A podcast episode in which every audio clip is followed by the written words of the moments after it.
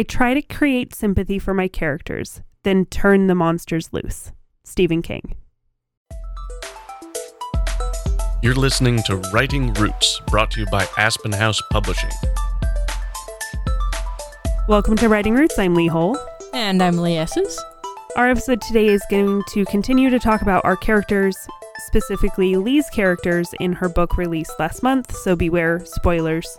We had a very long episode last time of me diving deep into your characters and going, hey, maybe this character should make this decision. I really feel like this would be more in character. Make sure we see this character's point of view. I tore you apart. Now it's my turn. Bring it on. So, this is less about character voice and more about character establishment. Like the quote at the beginning said, create sympathy for the characters you struggled a little bit with this because of how you started the book. You were like, I want to get to the action, but I actually kind of have to explain a couple of things first, and I just really want to get to the action, so I'm just going to breeze over this and just get to the action. Didn't you tell me that I needed to have less explanation for the characters in the beginning? Yes. But I do still stand by the point of there's still a lack of connection with Alana to start with even though you do establish her as somewhat unique right away and she's kind of following along, when she's following him, I don't get a sense that I'm going to like this girl. It's a, uh, well, she's tagging along with an old teacher for some reason. Did I take out the part where she's commanding the troops in the library? There's a very brief mention. I've redone this opening sequence so many times, I don't remember what's in there anymore. I'm asking because that was my attempt to make her special and interesting, and I'm going to like her. It's her first day, and she's already commanding the troops. So that doesn't happen until four pages in, at least, which she spends all of this time following MC first, which is like a couple of pages before they finally get to the library. I don't get a sense of that until they're already captured and she's broken free to go to his tent. I get what you're saying. I'm not sure how to solve it. Yeah, I don't either. This is one of those things I think I mentioned more for your future writing because there's no real way to fix this without rewriting the whole thing again, which is just not a good idea. Sometimes you can rewrite way too much. And I feel like, especially the first book in this series, that's happened a lot. That's what has led to the majority of the things that I've found. Where it's been rewritten, things have gotten a little bit jumbled. You don't remember what you had, so you're having to restate, or you glance over it because you already thought it was in there. The other character that I wanted to talk about was your main character. And hats off to you for creating a character that is never once named. Thank you. The one thing about him, though, is yes, I know he's a seasoned warrior, but he has a surprising lack of reactions when action happens. An arrow flies over his shoulder, which, if it's flying over his shoulder, there's all sorts of things in that general proximity that it could hit that would result in death. And he has zero reaction to it. He's just like, oh, hey, look, arrow flew over my shoulder. That's cool. Whatever. Like, it's probably something he's used to, but he needs to have some kind of reaction to it, not just a, yeah, okay. See, the interesting thing is in actual combat, you don't have a reaction until it's safe to have a reaction, emotionally speaking. If a punch almost hits you, you're good.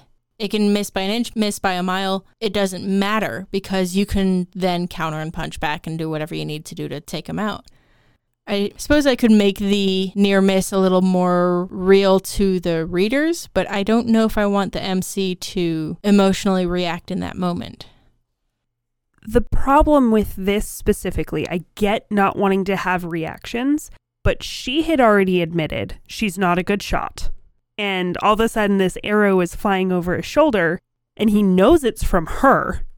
I feel like even if there's no emotional reaction in that moment, there needs to be a moment of recognition that he just got really lucky. or she's lying about her own abilities. Cuz that's kind of what I thought was she was lying about her skills. No, uh, she's invested her skills elsewhere, as you learn in a couple of scenes. So yeah, she just got really rather quite lucky in that particular shot. And he got lucky in her shot, I guess. It's a really good thing that he doesn't have these emotional reactions in middle of a fight, but that's not consistent.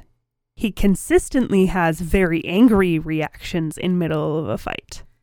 Not when he's threatened. When she's threatened, that tends to be the trigger most of the time when someone under his protection gets threatened. And that's mostly because that's the main way to get me really angry is you threaten someone under my protection. So just one thing to kind of keep an eye out for. Up to you but that needs to be a choice. And again with this particular scene it stuck out because knowing she's bad anyone would kind of have that did she really just try to shoot me in the back of the head? moment. And Going back a little bit to the conversation about Alana and establishing her as a likable character. This is a consistent pattern for you. You don't spend time on character interaction unless it leads to a fight. So, I'm going to do what I did to you in Friday and Monday. When you establish a character interaction, you need to pay it off. You chewed me out for setup and payoff. It's my turn now. In one particular instance, you have MC out boar hunting, and he makes a mental comment of, I couldn't take too long, otherwise, Rocked was going to be angry. And you get back and you do like a single passing line of, Yeah, he just told me to take care of it and go to bed. I was prepping for a fight. Like, I wanted something more. With that comment, it made me prepare for, like, okay, this is what's going to happen. And then you just breezed over it. And then the next scene, you spend four paragraphs establishing how they make tea. tea is important. But yes, I get your point. What would the conversation look like? You need to have one dialogue because right now there is no dialogue. It's just the MC going, yeah, he was just fine with it. And we moved on. so establish, okay, what was the initial reaction? And then have Rocked go, it couldn't have been that hard to find a boar. And MC go, well, it was a ways down the creek and I had to hike it all the way back here with this bum arm of mine. But I got a whole boar and have Rocked go, okay. I'm almost thinking he arrives back with the boar on his back, and the classic Kytham passes him 20 bucks and then walks away. Because we just had this interaction between Rocked and Kytham where Rocked is sort of saying, We can trust him. And Kytham's going, Well, it's your fault if something goes awry. And if that works for his character, that would be a great moment there that he's returning expecting possibly a fight, expecting to be angry, but really Rocked is just like, sweet, I won. Like, I knew you'd come back. That might be it. Because despite MC's opinions of Rocked, Rocked actually likes MC fairly early on. He just isn't convinced of it until later because Rocked needs to maintain this aura of owner slave in order to maintain his standing in the clan. And that moment would do a lot in proving that. So I think that would be a good thing here. Also, I know you're an action author. I've said this a couple of times so far in this series. I know you want to get to the point, but this is a fantasy novel and you have plenty of words left that you could use. Each of these came in under what, 70,000 words? I think the first one was about 72. That was less than that. When I looked at it, it was like 66. Really? Yeah. It was it was short.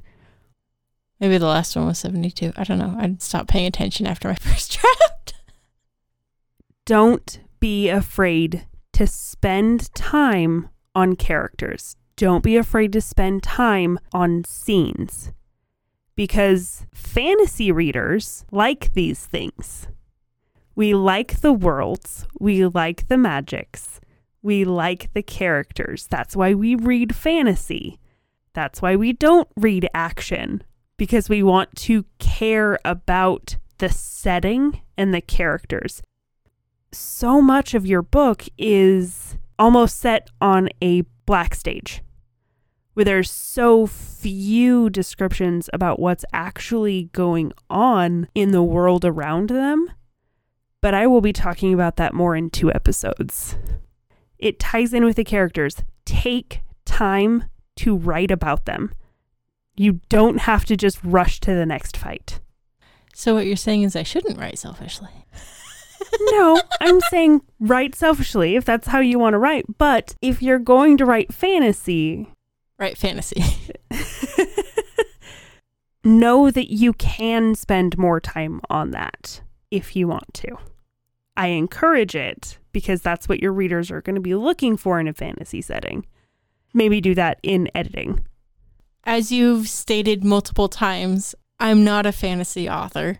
There is nothing about my writing that is fantasy esque. I like creating worlds, I like creating interesting characters, interesting cultures, and this was my first foray into a magic system, which just sounded like it was fun to write.